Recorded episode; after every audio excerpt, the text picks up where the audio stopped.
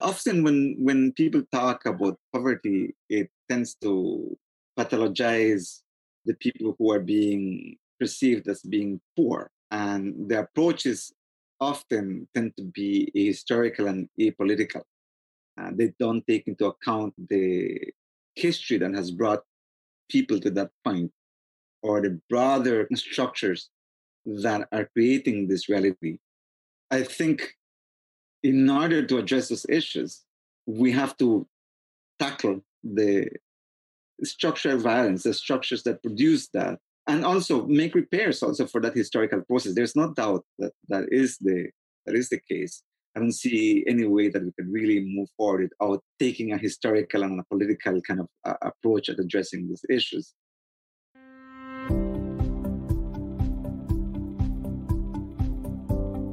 Welcome back to the Rethinking Development podcast. My name is Safa and I'm your host. Thank you for tuning in to the first in a series of episodes where we will speak with academics, writers, artists, and activists to contextualize international development and humanitarian aid within broader historical and global power dynamics and socioeconomic systems that have been shaped and reshaped over time.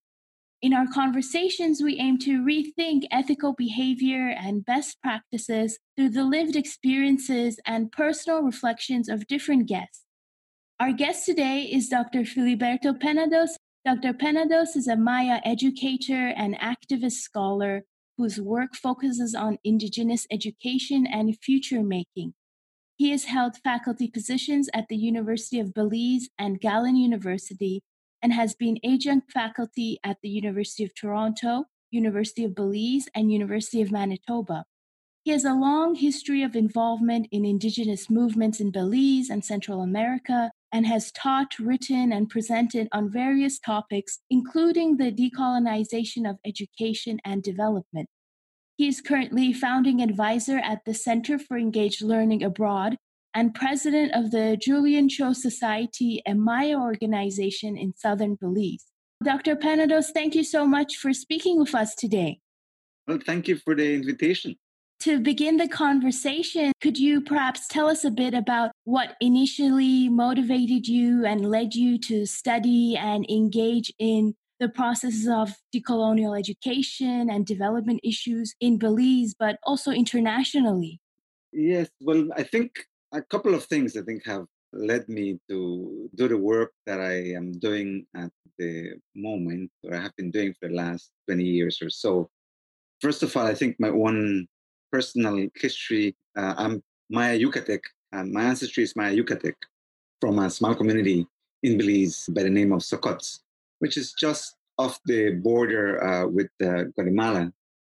And I think there are a couple of things I said growing up that, you know, made me question things. One of them is that, for example, I came to realize at one point that my heritage language is Yucatec Maya, but I cannot speak it.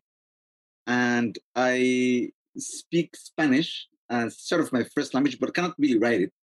And then I speak and write English, but I grew up, you know, feeling really uncomfortable about speaking English.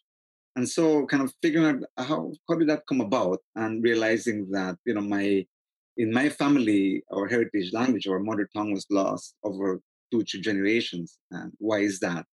And I think once you begin to question that, you realize that it has a lot to do with colonialism. And I think also growing up, becoming othered at some point, realizing that you know people see you as, as different, as an Indian, as they would refer to people here. Those things certainly made an impact on me. And then I I started my education, my higher education, by training, initially training in math and physics, and then moving to become a teacher. And I had an experience teaching at an inner school in Belize City and working with Afro descendant kids in, in a very tough kind of environment. And it made me question the whole education system where you would have certain people have better quality education, the services not being there for certain for certain people, and wondering whether the education that the students we were teaching was relevant to them. So those two things I think combined led me to question both education, think about colonialism. And then one final thing is that while being trained as a, in education, I remember attending a, a, a conference, a national symposium in Belize discussing the future of education. And the question was education in crisis, what is to be done? And I've always from then I started thinking, what is the crisis in education? And I realized that often the crisis was spoken about in terms of like poor grades in math and physics and English and so on, but never really questioning like, is the purpose of education the right one? Or how do we educate in a post-colonial yet colonial context uh, like, like Belize? And so all of that led me to think about how development, which we often education is thought about as a framework within, wonder about what does it mean? What does development mean? And how does that frame education? And how is that connected to colonialism? So all of that has brought me to this point to think about alternatives to development and alternatives to conventional ways of doing education. Very interesting. You mentioned your own process of questioning the, the school system. And in terms of thinking about education systems and curriculum and the way that maybe Eurocentric narratives and values and histories are reinforced, can you share a bit about the work or the research you've done in terms of centering Mayan or indigenous learning and knowledge systems and the impact that has had? Well, you know, one of the most exciting things I think I, I have done was to establish an alternative school along with uh, some colleagues in southern Belize, which is an area where we have a high predominance of Maya people, particularly Kekchi and uh, Mopan. And we set up a school largely, the motivation for setting up the school is because in response to a number of the issues that I've already identified, but obviously limited uh, opportunities for students to go beyond primary school. The fact that students grapple with questions of identity because of the curriculum that they're seeing they don't see themselves reflected in that curriculum. The fact that you know people make use of maya culture and things maya to sort of sell tourism in the culture industry of Belize so the basically use of Mayan cultural and natural resources for the benefit of others rather than Maya people themselves. So we thought, okay, what can we do and we realized that education was a key area in which we can intervene. So we set up a center called the Tumulkin Center of Learning. Tumulkin in the Mopan language means uh, new day or new light, a new dawn for thinking about education. That project consisted of, you know, questioning what do we mean by education? What do we mean by knowledge? Who gets to decide what knowledge is? What is the purpose of education? Uh, who knows? And questions like that. And so within that center, we did a number of things. One, we challenged the content of the curriculum. And so we included uh, indigenous content in the curriculums from Mayan history to Mayan language, Mayan philosophy, Mayan agriculture systems, as well as students learning, of course, uh, conventional science and computer science and learning about agriculture as well from other cultural angles. So we did that. We also tried to use a different pedagogical approach than being inside of the classroom, but rather kind of being on the land and learning from the land. So students actually planting corn and then learning about what that means. So kind of a holistic approach to, to learning. And I said, questioning who knows. So we we kind of knocked down the walls of the school and open it up to the community so that the community would be part of the school and the school would be part of the community so that knowledge bearers from the community would be also teachers, the students would go to their communities and work along with elders and knowledge bearers to learn from them. And then the question of who owns the school and who should determine what school should be like. And we, we transformed the way that the school is managed to really have the communities determine what should be the content of that, that curriculum and to really be at the center of school governance. The impact that we saw from that was that you know in a, in a very short period of time like within six months of students coming to the school you would see them opening up because you know and, feeling more confident about who they are and about their knowledge. Uh, we saw for example doors open for them into access knowledge with their grandparents and their parents. And so it increased their, their self-confidence and self-efficacy. And uh, some of the students that graduated from from that school I was there for the first set of graduates, up to the first set of graduates, and they went back to work in their communities. Some went to study further and come back to the school to, to teach. It was one of the best experiences that I've had so far. Wow, wonderful. It's really a sounds like a wonderful initiative and that process of questioning education and defining what it means and how it can look like in, in a specific community. I think in my mind that kind of relates to the phrase or the process of development with identity, which is something you've written about. Could you maybe speak to us a bit about what that refers to and the ways in which participatory methods and community led methods have been central to uh, some of the work that you you've been involved with. Right. So the concept of development with identity, which just doesn't come from me, it's a concept that emerged in, in Central America and South America in the early 2000s. It really was a critique of development thinking. Generally, development uh, assumes that we're moving from kind of traditional to modern, and it means forgetting who you are to become somebody else. And so it means that you must check your own knowledge, your own ways of knowing, being, and doing in the door of the development process. You have to first accept that that knowledge, that way of doing, being, and knowing is not valid in order for you to, to progress and to become developed. And so indigenous peoples have always been critical of that, have always been clear that their own knowledge systems their own ontologies, their own axiologies and epistemologies are, are really important and are of value. That each society moves and evolves or changes according to those values, those ways of understanding the world, the world, the ways of relating to the world and to each other, and that each society has a right to do that. So there shouldn't be any reason why that identity, as it were, to be checked at the gates of that. So in a sense, it was saying, look, in order for me to change, I should be the one determining the direction and the speed of that change. And so the, the idea of development with identity was that, and to say, okay, every society has the right to determine the kind of development that they want. That's the idea of with identity. And that informed very much the project that we did with the school. It was to provide a space where students can see the knowledge that comes from their own society, from their own culture, to see those values as being very important, as being valid. But yet, you know what, opening kind of the windows to other ways of understanding the world and learning from those as well. As it, it's our indigenous peoples have always been open to kind of other ways of understanding. And so that was kind of what it was about. Um, so of course, participatory approaches uh, are a center of, to, to that. Ultimately, development with identity is a self-determined process of pursuing your well-being, your your future.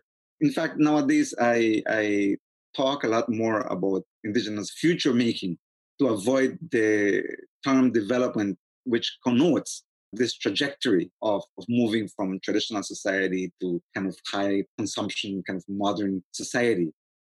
Uh, future making kind of connotes more indigenous peoples are agents, they're actors, and they always are making their future. Not people of the past only, they're people of the present. Of course, the, the past is important, and they're people who are making their future by drawing on their own heritage and any other knowledge and technologies that might be available to them.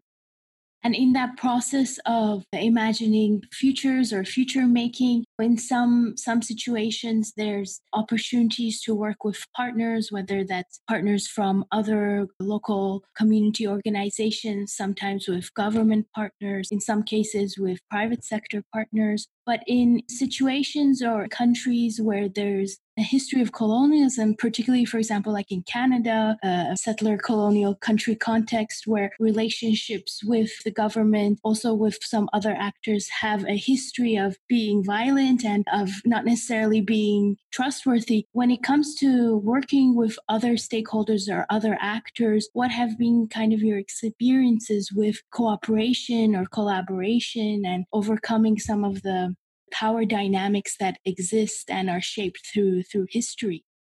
Right. I mean, the, the, the historical experience of indigenous peoples has been uh, with others in terms of the colonial others, the Europeans driving the Americas, and then the state as kind of the inheritor or promoter of the same kind of logic has been an, a negative one. So, in other words, you know, in, in Latin America, there's a number of scholars that talk about coloniality rather than colonialism to say that colonialism, while it's a historical period, it gave rise to a way of thinking, to a logic that persists today. And that hmm. kind of logic, that kind of power complex is what they refer to as coloniality.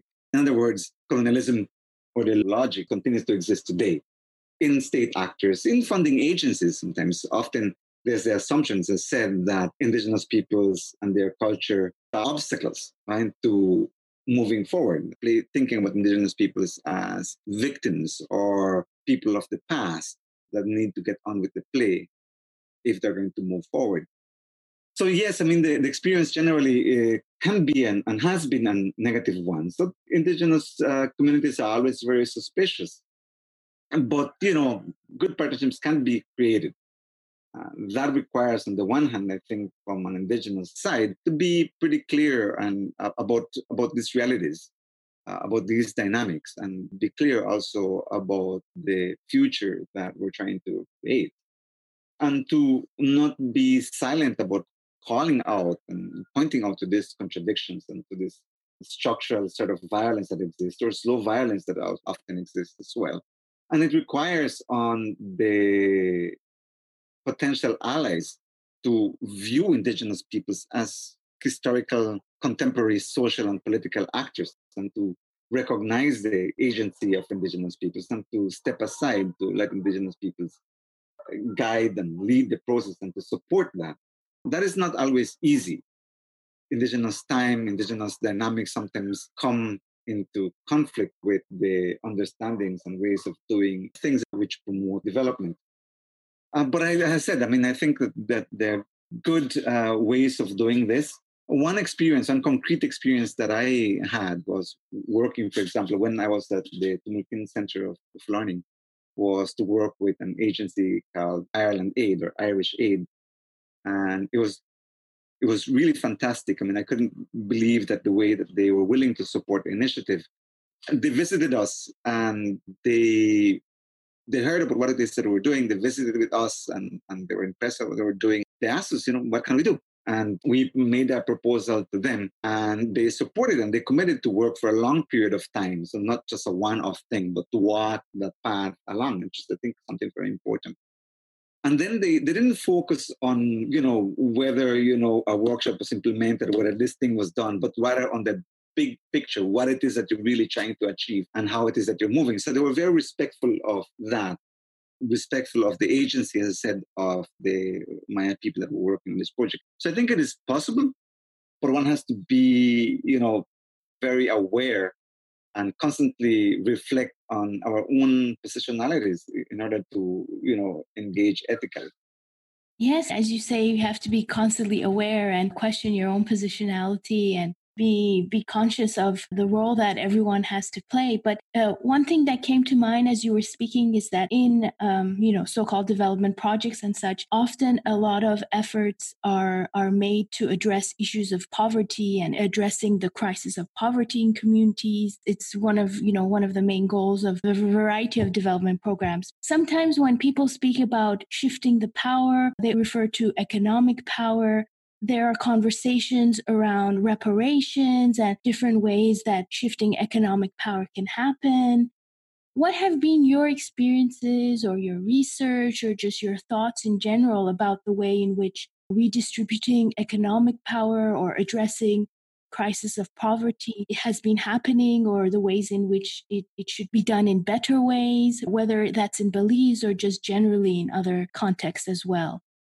Right. I mean, often when when people talk about poverty, it tends to pathologize the people who are being perceived as being poor, and the approaches often tend to be historical and apolitical.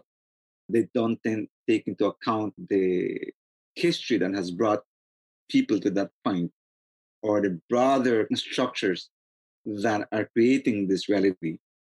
So I think in order to address those issues, we have to tackle the structural violence, the structures that produce that, and also make repairs also for that historical process. There's no doubt that that is the that is the case. I don't see any way that we can really move forward without taking a historical and a political kind of uh, approach at addressing these issues. You know, it is about making space ultimately, you know, in, in the case of indigenous peoples, of making space for those indigenous ways of knowing, being, and doing. It is not a simple process, obviously, because people talk about, uh, you know, decentering power or economic power. When you think about indigenous economies, indigenous economies tend to be built about around reciprocity, which challenge the capitalist uh, system. When people, indigenous people talk, for example, about land, they talk about land not as private property, which is, uh, again, private property is that foundational concept in the capitalist system, which kind of frames everything. And so, if we're talking about the centering power, it means then making spaces for different ways of thinking about the economy, different ways of relating to each other and to relating to the land. The land is critical, you know, to indigenous peoples. But I said not land as real estate, but land as a teacher, land as the source of life. So I think it is great that there's these conversations. But I said many times they kind of only go so far. And when really people started to take power, right? Uh, exercise that power, you know, people who are the promoters of this idea become scared. It reminds me of Paulo Freire, Brazilian educator, who wrote quite a bit about empowerment and emancipation. And he said often the, the problem with, with allies or with uh, liberators, right? Or people from the ruling class is that they want people to take power, but whenever they do, they become scared.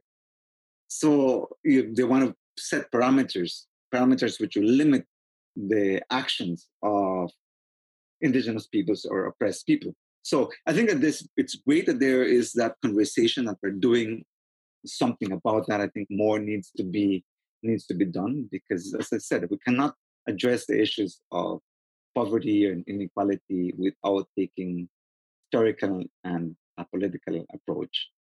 Absolutely. That really resonates with me. And sometimes on the podcast, we speak about how different development initiatives are really at the surface level or they just address symptoms, but they don't address root causes. So that analysis is really resonating with those ideas and those thoughts. In terms of speaking about also the role that different organizations and funding agencies, as you as you said, have in communities. For example, in some communities, local technical knowledge or ways of approaching a, a, social issue or a program are really utilized and embedded in the program and then the funding actors they provide the economic resources but in other situations, you know, there are dynamics of really trying to push a certain agenda or these kind of white savior complex dynamics that play out. Have you, you know, been part of situations where you've seen that happen? And if so, what was it like to kind of negotiate that or be witness to that? Well, yes. I mean, after working on the project at the Tumulkin Center of Learning, uh, while working there, Tumulkin was approached by an agency, an international agency, because they sort of liked what uh, Tumulkin was doing. And they wanted to develop a curriculum, develop a program for uh, implementation at the primary school. And so we got pretty excited about that. And so we, we started an initiative. But uh, for indigenous peoples, you know, that were involved, it was important to challenge, you know, thinking around education and to talk about the concept of intercultural education, which is about creating a space for indigenous knowledge uh, in the way that Tumulkin was, was doing it. And in order to, to do this, we proposed that what we need to do was to get teachers from the different schools and provide them with a kind of training that wasn't uh, technical, but rather a political one. In other words, get them to think about what is the purpose of education, what counts as knowledge, and to think about what is the kind of education that their communities might need. And then to then for the project to support these teachers to do whatever changes that they thought were necessary in their school context. The agency, in a sense, was also excited. Uh, so everything was going well until we started uh, encountering pushback from the Ministry of Education. Right? The Ministry of Education uh, was concerned that this initiative that was happening at school seemed to uh, support the Maya land rights movement. So, so they began to see this as too political, okay, and they started exercising pressure on the international agency, and so they started to pull back. And so the agency came back and wanted to change uh, the approach. For example, saying, "Well, let's not talk about intercultural uh, or indigenous education. Let's talk about child-friendly schools." Okay, which is kind of a much more domesticated kind of concept didn't really have at the core what it is that indigenous peoples had to do. So that's kind of the, the situation there. You know, the Maya organizations in Toledo are, are pretty well organized. That became part of their strength. So they were able to lobby, you know, the international headquarters of the agency to say, hey, I mean, you have to support indigenous peoples in this process. It might seem like a simple thing, but in changing the the the title you also begin to change the goals of the initiative you know so being able to mobilize other actors i remember organizing an international conference in belize and inviting people from you know, places like bolivia and mexico uh, to come and speak in a sense for also also for for local actors uh, local state actors to see that really this is not a situation that's happening only in belize but it's an international thing that there are people who are doing this work, and there are international legal instruments actually that supported the work that indigenous people are doing. So being able to draw on those international instruments uh, as well. So, you know, so I guess in terms of negotiating, right, to to move other indigenous people's uh, aspirations forward, it required, you know, organization. It required allies in the international scene. It required making use of international instruments and even the courts, even though in this case the courts were not used, but the Maya people in southern Belize have made use of the of the courts to, you know, defend their rights and advocate for a space for themselves. Wow, what an interesting uh, example. As you say, sometimes changing the name of an initiative, for example, from intercultural education to child friendly schools, of course, there's a politics to that and it also changes the goal. But uh, that example of using international mechanisms and allies Uh, it's so interesting that in in that case it was successful because in some cases in terms of the history of indigenous communities and the the way that international legal mechanisms have failed to protect them that history also exists. When it comes to your experiences with international allyship and solidarity and your your work and your research in different countries globally with different indigenous communities what have been some of your experiences and reflections between you know the solidarity that exists among different indigenous communities worldwide and the way that they can support each other in their different struggles? That is critical. I think uh, global indigeneity and solidarity among the indigenous movement is, is critical. And i think if I reflect, for example, on the experience of indigenous peoples in Belize, my background, I said, is Yucatec Maya. And in Belize, the Yucatec language has largely disappeared. There are fewer and fewer people that speak the language, right? Um, in the context of, and it's not like the Yucatec Maya people did not struggle, right? They, they did they, they struggle. They try to defend their ways of life. They try to defend their lands and so on. They have a history of struggle. They were not as successful as the Kekchi and Mopan in southern Belize. Okay. In southern Belize was largely isolated for many, many years. And in the 1990s, the recent Maya resurgence, right, if you want, the Maya struggle in, in, in Toledo, in southern Belize, came out as a result of the government awarding concessions, logging concessions in their lands. And so people, you know, reacted against that. And this was kind of in the 1990s. And of course, they made known their dissatisfaction to the state.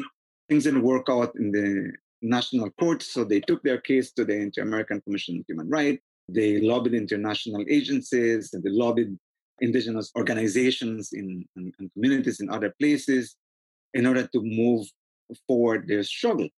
Uh, in 2015, the Maya people in southern Belize obtained court ruling at the highest court in, in Belize affirming their rights to land, making use of instruments such as the United Nations Declaration of the Rights of Indigenous Peoples. Now, I say all of this to point out that what was different, say, for example, in the struggle of the Yucatec people compared to the struggle of the Kekchi and Mopan people. There's a big thing, big difference. In the there has been a growing indigenous, global indigenous movement that has been able to support, that is the backdrop of the struggle in Southern Belize. All of these international instruments, whether it is the International Labour Organization, uh, Convention 169 or UNDRIP or the OAS Declaration or Article J on the Convention of Biodiversity, they, they all have been the result of global indigenous solidarity. And those international instruments then provide a framework for national action.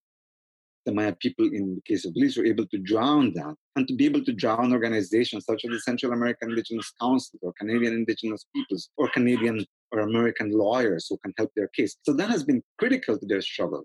Uh, I cannot emphasize how important you know, global indigeneity and global solidarity is. Mm-hmm. As you say, a lot of these conventions that are used have actually been advocated for and imagined and drafted and created by indigenous communities themselves. It's not like the, for example, a UN entity came up with it, but it's through the work and the efforts of indigenous communities that they were established in the first place. But you know, you mentioned relationship to land and all the conflict and the histories and the issues that come up in terms of relationship to land. Also thinking about the context of global climate change and the way in which many indigenous communities are on the front line or are really being significantly impacted by the, the effects of climate change and how there's really a growing urgency to to address that and change the way in which we all relate to land and nature. How do you see how indigenous knowledge systems are being applied or integrated or used when it comes to, you know, addressing these issues, whether that's through development projects or local community projects, you know, on different levels? There's a growing interest in indigenous knowledge in terms of responding to challenges such as climate change, food security, and so on. And there's a growing interest in that. I don't think that there is as widespread or as profound as I, I personally would like it to be, and I think as indigenous peoples would like it to be. But there's certainly some progress on, on those fronts. The, the, sometimes the challenge is that from the mainstream, we tend to think of indigenous knowledge uh, something that could be abstracted and taken in pieces. So, you know what, indigenous peoples uh, are good at managing wildlife or fish or a particular tree or whatever, you know, so that that knowledge can be extracted, right? Isolated and therefore applied in other areas. When in fact, the reason why that knowledge works, or the reason why that might work, is because of a holistic system let me start from a different point to illustrate that. I work a lot in Belize and in Central America, so the Mesoamerican region. When you look at biodiversity in the region, so you look at maps where you have the highest levels of biodiversity, and you superimpose on that a map of where indigenous peoples are, you will find that the highest biodiversity happens to be on lands that are occupied by indigenous peoples. So that tells you something. It tells you something that there is a different kind of relationship with the land that seems to be much more sustainable, right? That's good for the land in its totality, right? Uh, it's good for people, it's good for environment. Now, we all recognize that that is critical to climate change, right? But the reason why those land seem to be greener and there seems to be a high level of biodiversity. It's connected to indigenous ways of understanding the world, understanding themselves, and relating to each other and relating to the land. So it's it's not a question of isolating a particular piece of knowledge, but how it is then that we can support this indigenous world, indigenous society, indigenous ways of knowing, being, and doing that to me is the critical part. So when I say that there's a growing interest, right, in the role that indigenous knowledge might play in climate change and food security, that it tends to be atomized. So one of the things that I think I'm, I'm beginning to see and interest in is in supporting indigenous peoples and their relationship with the land. Yeah? And I think that is really critical. Um, let me share two things. One of them is that in, in the case of, of southern Belize, one of the initiatives that the Maya people have done is to articulate a vision of the future. And that vision of the future is anchored on this concept that they call Ral Ch'och'. And Ral Ch'och' means people of the land, people who depend, care, and belong to the land. And their goal is how do we strengthen this relationship? And what does that mean going forward? And so, in a sense, if we're going to talk about supporting Indigenous people's knowledge and making use of Indigenous knowledge, it's not only the practical set of knowledge, we're talking about the axiology, we're talking about the philosophy of Indigenous peoples, this way of being that needs to be supported. So they're saying if we're going to make a contribution to climate change and we're going to survive, this notion of Ral Ch'och' and what it embodies needs to be supported. I recently had an opportunity to review a number of initiatives, a number of, of, of uh, projects being proposed by indigenous communities in Latin America uh, to an initiative called the Indigenous Conservation Initiative through IUCN, Conservation International, the Global Environmental Facility. And I was quite pleased to see that these agencies are moving towards that direction of supporting that notion of Ral Ch'och', right? That holistic way of being rather than isolating the, these pieces of knowledge. Mm-hmm. Very interesting. And in terms of this holistic way of being and just generally your thoughts and your research on imagining Indigenous futures, what would you say are some other critical elements? I know we've touched on a few, but that are necessary or really integral to, to realizing these types of futures. Right. So let me go back to again to the recent work that I have been doing, collaborating uh, with Maya communities in, in Toledo. So this, I said, the relationship with the land is at the core of what uh, has emerged one of the things that we did was to have young a cross section of Mayan society to envision their future by you know making drawings of that future and also making drawings of how they see themselves and it was amazing that things like land were important things like community were important things like reciprocity were very important things like uh, self reliance were very important. All of this came across. The, the land we have spoken about already, how, how important that is. People always drew the land as vibrant, as being, as, as, as providing life. Uh, food always figured out in those drawings. So the land provides all of this. That seemed to be really important. And then, and then the other thing that they also kind of drew was uh, drawings represent leadership as something being very important. So, in going forward, some of the things that the organizations, the, my leadership is recognizing is that we have to strengthen, revitalize our relationship with the land. Two, we have to revitalize and strengthen the sense of community, what they call hunahil, oneness. Recognize that they have to revitalize and strengthen governance. Governance, however, not seen as the coercive enforcement of laws, but governance as the facilitation of right relations, uh, right relations with each other, right relations with the land and what all that means, and right relations with, with other people. Those have become some critical issues and uh, one last thing is that, of course, the question of the economy as drawing life or, or sustenance from the land. Ultimately, it is about the relationship with the land. And so, one of the things that uh, my people are beginning to think about is what does it mean to relate to the land? What does Ral Ch'och', okay, being from the land, depending on the land and caring for the land, what is that going to mean going forward? Core of building a future.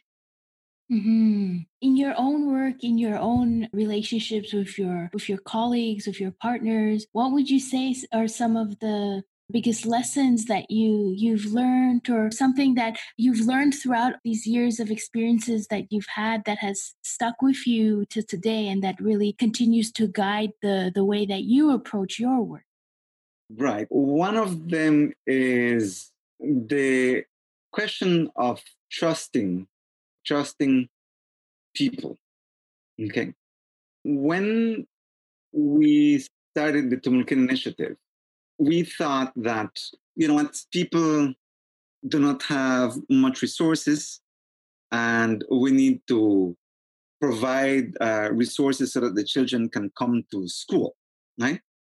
It became a nightmare because we had to do a lot of fundraising and to the point we realized that it cannot be sustained. And as the leaders of that initiative, we realized that we, despite all the talking you know, despite all the thinking about trusting people and seeing people as having assets, as being strong, we're operating still from uh, kind of a, a, sense of deficit. Okay. And once we, so one of the one of the elders in, involved in the area said, "No, we are approaching this from the wrong direction. Uh, our people have a lot of resources.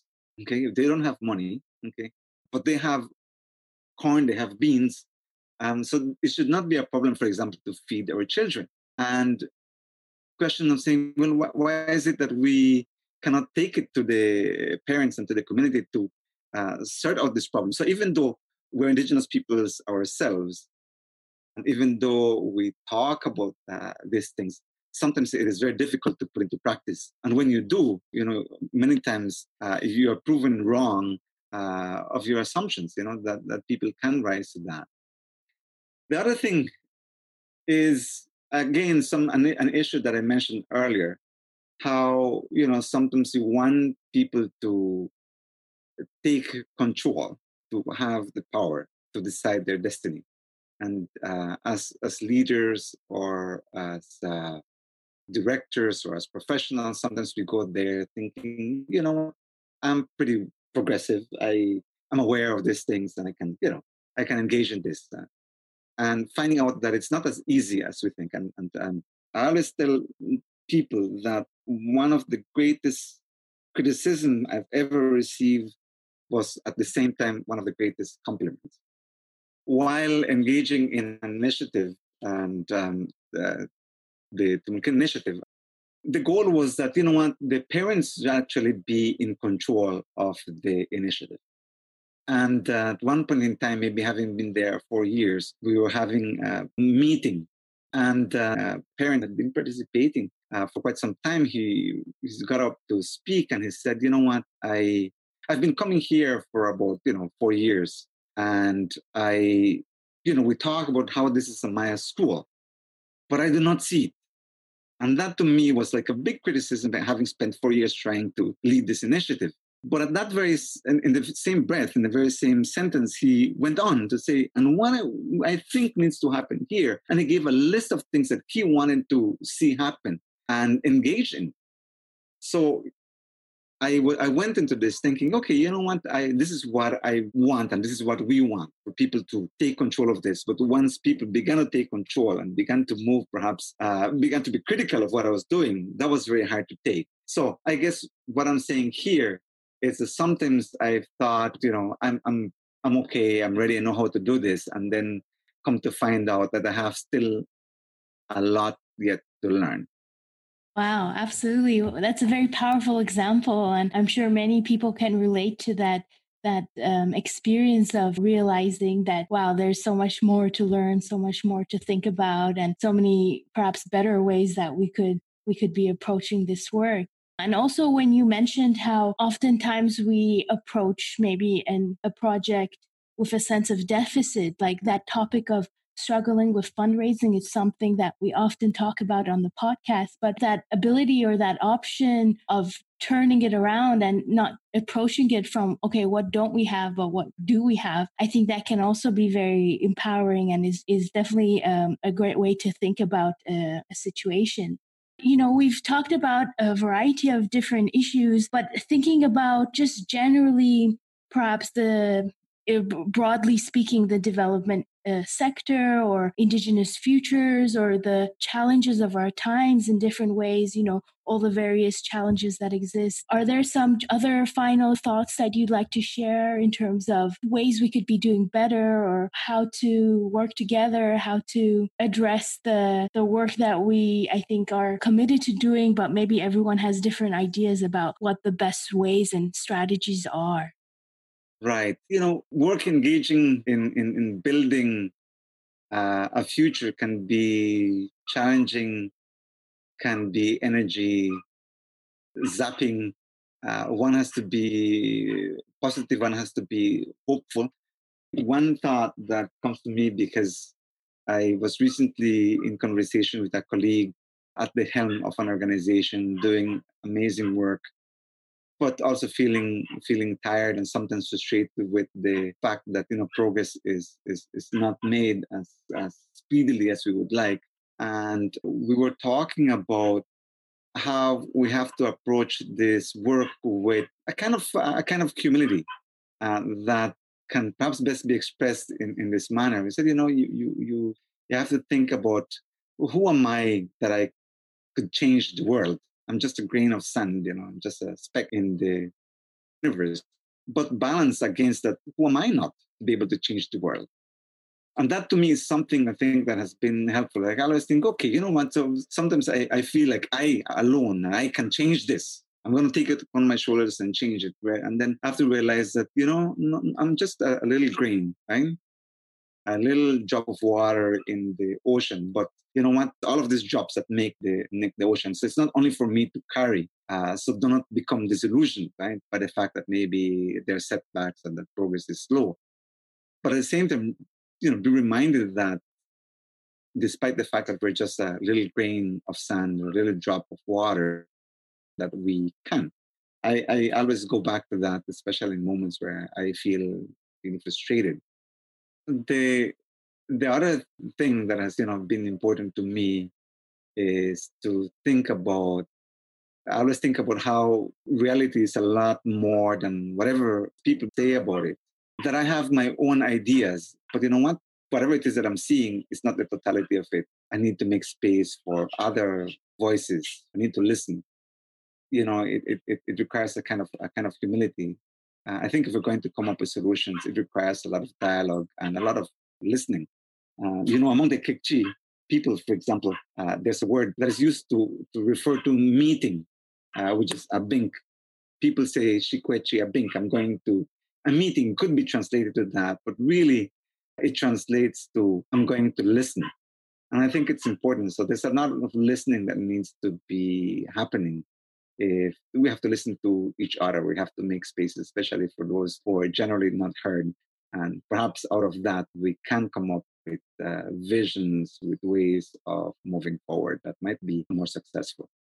As you say, listening, dialogue, humility, they're such powerful words to wrap up this conversation. Thank you so much, Dr. Penados, for speaking with us and sharing your experiences and your reflections. I really appreciate it, and it's it's been really wonderful. So thank you so much. Thank you, and all the best with your initiative. It's fantastic work that you're doing. Thank you. Thank you to our listeners. We invite you to join in on the conversation. You can do this in two ways. Number one, you can send us a short voice message sharing a specific ethical issue you face in your work. You can visit our website and hit the send us a voice message button for more details on how to do that. Or you can email us a short letter to your younger self sharing what you wish you had known when you first started working in the sector or tips about some of the things you have learned over the years. You can also keep up to date with our latest episodes and offerings by signing up for our newsletter and listening and subscribing to our podcast on your preferred podcast player, as well as following us on social media. On our website, you can also find a donation link where you can choose either a one time donation or reoccurring monthly donation option to help us cover our production costs. Thank you again for tuning in. I look forward to continuing this conversation with you all next time. Until then, take care.